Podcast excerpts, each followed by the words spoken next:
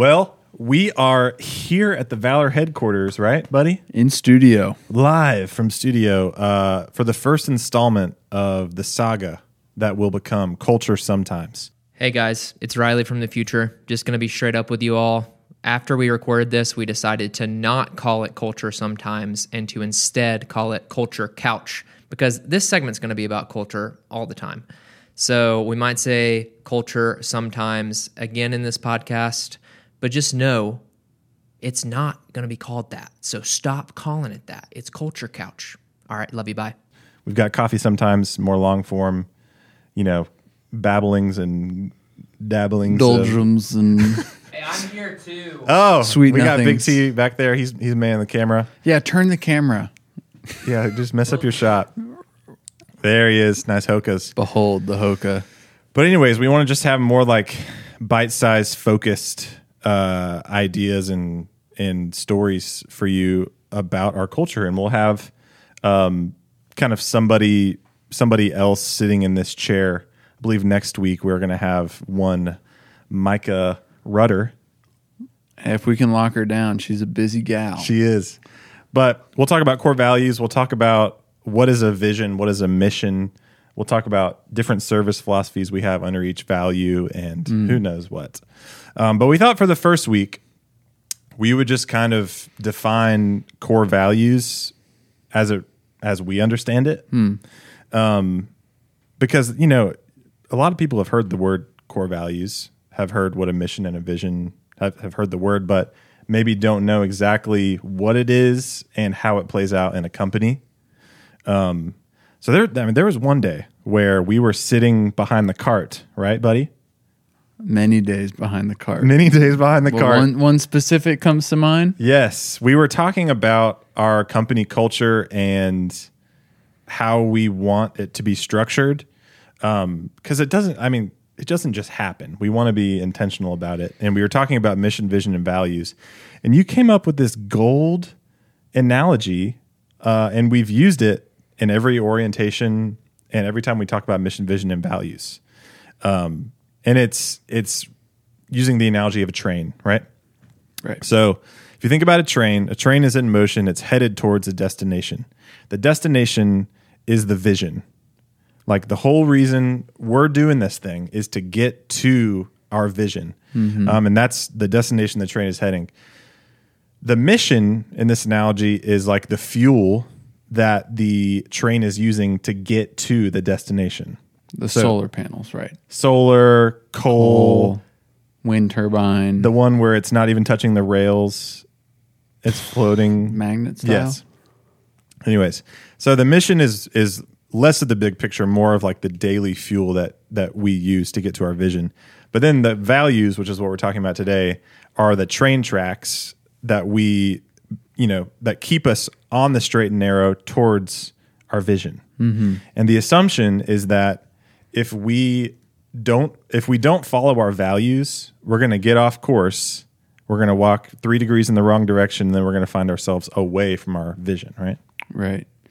Yeah, and I think a big thing too for us around core values, it's a it's a balancing act with we don't just have one thing that we live and die by, Right. Um, but we have a, a balance of principles that kind of keep us here and there, and uh, that's how we kind of sum it up in some vision work along the ideas of excellence and empathy. You know, it's two things that if you were just one thing or just the other, you kind of you can miss your vision.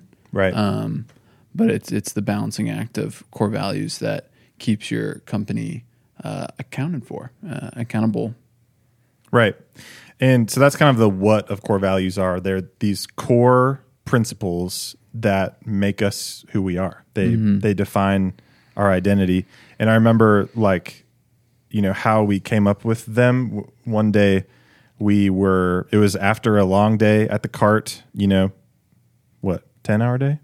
Who knows? Who cares? At least, Um, and we sat down at a conference table in our cafe at the time, and we just kind of did some soul searching on like, okay, as business owners, what are the things we value?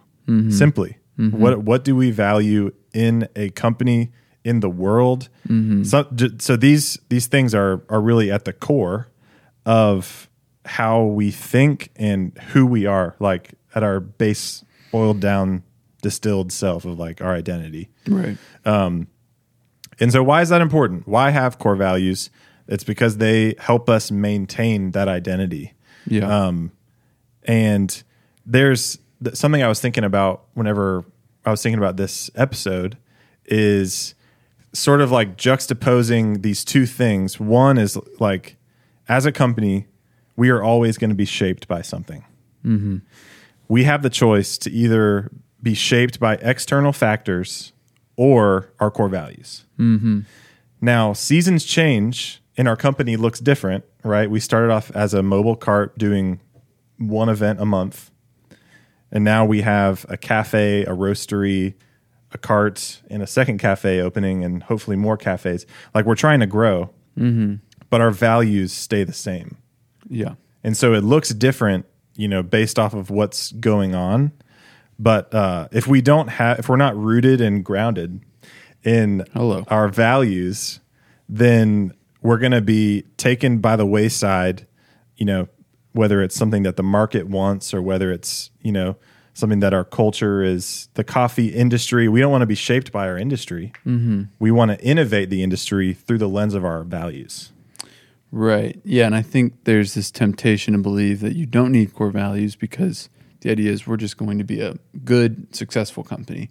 And all good, successful companies believe and go for the same thing, Yeah. right? The same principles.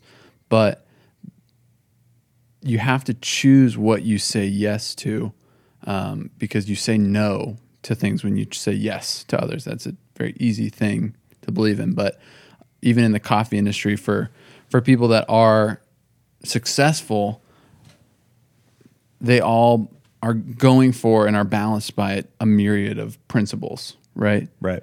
and it's hard to get to that place and we had a you know it took years for us to do that sort of soul searching and digging of like if everything is cast by the wayside in our company but these few things remain will i still be happy about or like feel good about my company?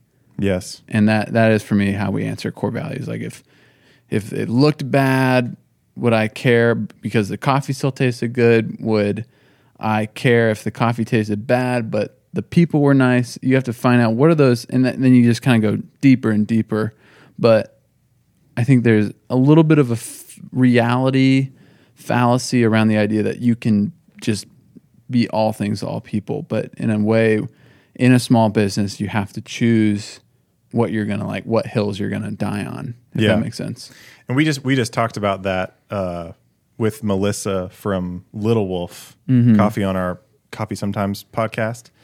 Uh, she she just was talking about how she and her partner have just really put their fingerprints on their business because for a while it was just them, and you know they are still very much on the front lines of roasting coffee and talking to the the grandmas in in their cafe and being involved in the community.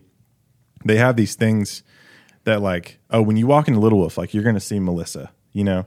And that that just exudes melissa's just gonna exude little wolf because Right. it's her and as we scale that's the question we want to ask is like how do we scale while still maintaining the soul and the identity of who valor is and i think ultimately that is through our values because that's the whole Right. analogy of the train is like if we want to get to the vision then we got to stay on these train tracks that keep us towards that vision and and that's what our values are. Um kind of moving on to like how we use our values. I know like you mentioned uh this is this is sort of there's reactive ways to use them and proactive ways to use values. You sort of spoke to the reactive as far as whenever a decision comes up. Let's say it, we have an opportunity to open five cafes across the country and be funded for all of them. Mm-hmm. That is certainly a decision we would put through the lens of our values. right And, you know, one of our values being hunger for growth. That's growth, There's right? some growth sure. However, another one of our values is better together. Mm-hmm. And it's talking about all about how we're a team, we're it's it's in the name. We're just better together, and so we want to prioritize the team and the welfare of our of our people over absolutely everything. So, if having five cafes checked off hunger for growth, but it didn't check off better together, then we wouldn't take it. Right. Yes. Say those five cafes were across the country and it would stretch the team and we would have like a really underdeveloped leadership program and that would lead to uh, some unhealthy leadership dynamics and cafe operations. That's really like, okay, yeah, that doesn't that doesn't check that box. So Right. yeah, that's a great example. If money was one of our core values, then we might take that opportunity. Or yeah, or like risk or take opportunities or something. You know, something a little carpe more. diem. Yeah, a little little YOLO. If YOLO was your value. Yeah, which know could be. Um, I feel like another another way of the, like how to implement values. We it's like every company can have core values, right? Some some people have active core values that really shape their culture. Mm-hmm. Some people they're just like on a poster in the break room, and you might get quizzed on them once a year in your your yearly review. Mm. Um, but it's like, how do we move core values from a poster? There's nothing wrong with posters. I'm not trying to like be here We're and like pro poster. We're proster. Um, how do we move it from just on the poster to like living, breathing, you know, trellis in your in your culture? Um, trellis. I think, you know, putting decisions through the lens of your values is one. Two, this is more on the proactive side of implementing your your values. But how about not being a hypocrite? I mean, I think that's like the biggest thing to to make someone have a bad taste in your mouth about you as a leader is like if you don't uphold the things that you want your employees to uphold, right? Yeah. And you are so good at that, like leading by mm-hmm. example and being the first, as a leader, being the first to live out our values before you even call someone else to it. Hmm. What is that? How do you do that? Like specifically, how do you operate in that sort of, you know, living up to the standard that you've set? It does come back to kind of what we were talking about earlier of it being genuine and sincere that these core values are coming from uh coming from like whatever like the start the foundation. Um and if it was something that we decided on and chose that wasn't true to ourselves or true to our own form or desires for the company it would there would just be friction you know in the workplace. But um trying to be like your healthiest version of yourself is to live out your core values in essence if you're in leadership or it's your company you know? Um, and i think i really liked what you said about kind of why you need core values if you're ever planning to scale is to create like a tangible literature for a transfer of uh, like understanding of how a, a company ought to be and ought to You're operate saying like from leader to From future leader- leader. from leader to future leader Yeah. to team is like yeah i if if it was just you know me and you and riley rocking it all the time it could be this unspoken thing Yes, I Um, see your point. Yeah, but because we want people to kind of join our mission join our vision we have to kind of like lay out the the creed almost you know like hey if you're going to join the squad this is how we roll yeah. we got rules here Right. And on the whole, like being consistent with your values thing, like I can't, as a company, I can't say that I value transparency and people not know my salary. Mm-hmm. Right. And it's like, because I don't want to be held accountable. And it's like, okay, well, maybe you don't actually value transparency at all. wow yeah or maybe not to that degree that you'd want to share at you know everyone's i know a lot, we do that like everybody knows what everyone makes. Mm-hmm. so that there's that level of accountability. We don't have transparency as one of our values but it's definitely under that like better together value as far as like the health of the team being the most important thing. Yeah, and that speaks to the kind of warning to offer of like don't just emulate the co- the other companies that you like, and that's something that we did, and it was a a step in the right direction. But when you just kind of copy and paste a successful company's uh, creed or core values to your company, there's just going to be that dissonance, you know, that gap that leads to you not being propelled by the thing that you actually believe in. Um, yeah, and that's that's huge. And then that leads to that hypocrisy, and then that leads to uh, turmoil. Right.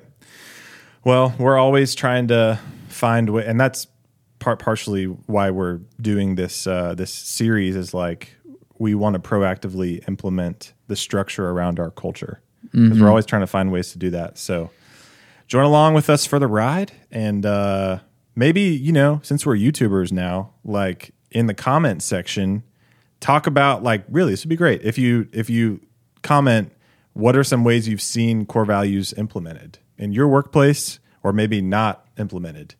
Uh, but yeah, we'll see you next week for our first value in this series. Love you. Love you.